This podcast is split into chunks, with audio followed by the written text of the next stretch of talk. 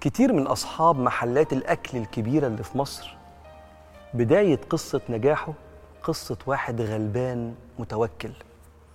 تحويشة العمر كام مية جنيه ولا كام ألف جنيه اشترى بيهم ولا أجر محل 2 متر في 2 متر وجاب بضاعة بالآجل شوية كبدة وشوية سجق.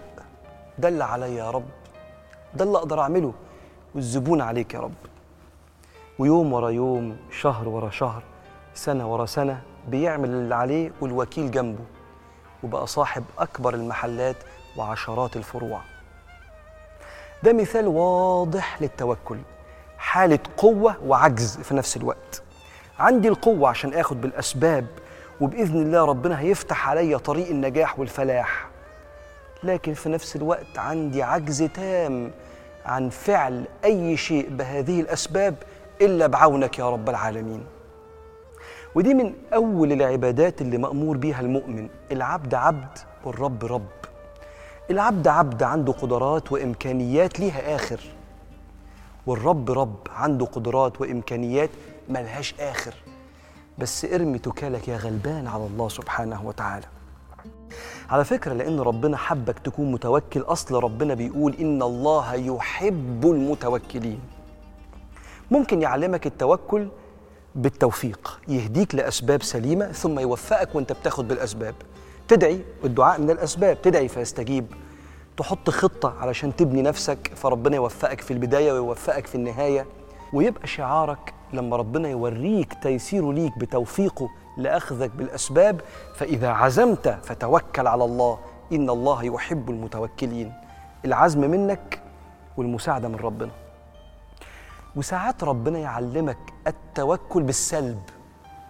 يعني أي مشكلة الإنسان ممكن يقع فيها ساعات عقله الأول بيروح لقدراتي وبعدين معارفي وبعدين ربنا.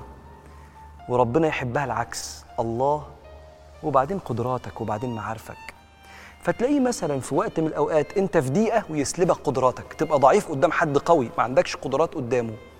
الذين قال لهم الناس إن الناس قد جمعوا لكم فاخشوهم.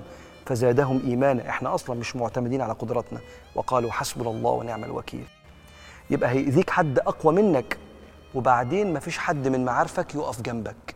يتخلى عنك أكتر ناس كنت منتظر منهم الدعم. يبقى لسان حالك بعد ما تفقد قدراتك وتفقد معارفك ولله غيب السماوات والأرض وإليه يرجع الأمر كله. فاعبده وتوكل عليه.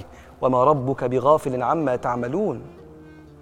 وبعدين بعد ما تتعلم التوكل يرجع لك قدراتك ويرجع لك حبايبك جنبك. بس لقد أصبحت صاحب عقيدة سليمة. لما تترمي في دقيقة الله الأول وبعدين قدراتي وبعدين معارفي. وقدراتي ومعارفي ما يسووش حاجة بغير عون الله. جاي في بالي وأنا بتكلم مع حضراتكم حد عمال يفحت في الصخر عشان يحافظ على علاقة بتنهار.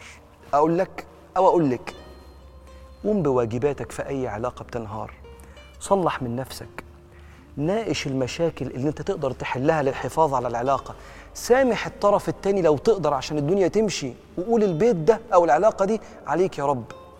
لكن لو الطرف التاني مصر إن هو يبعد أو يبيع ليس لك إلا الوكيل.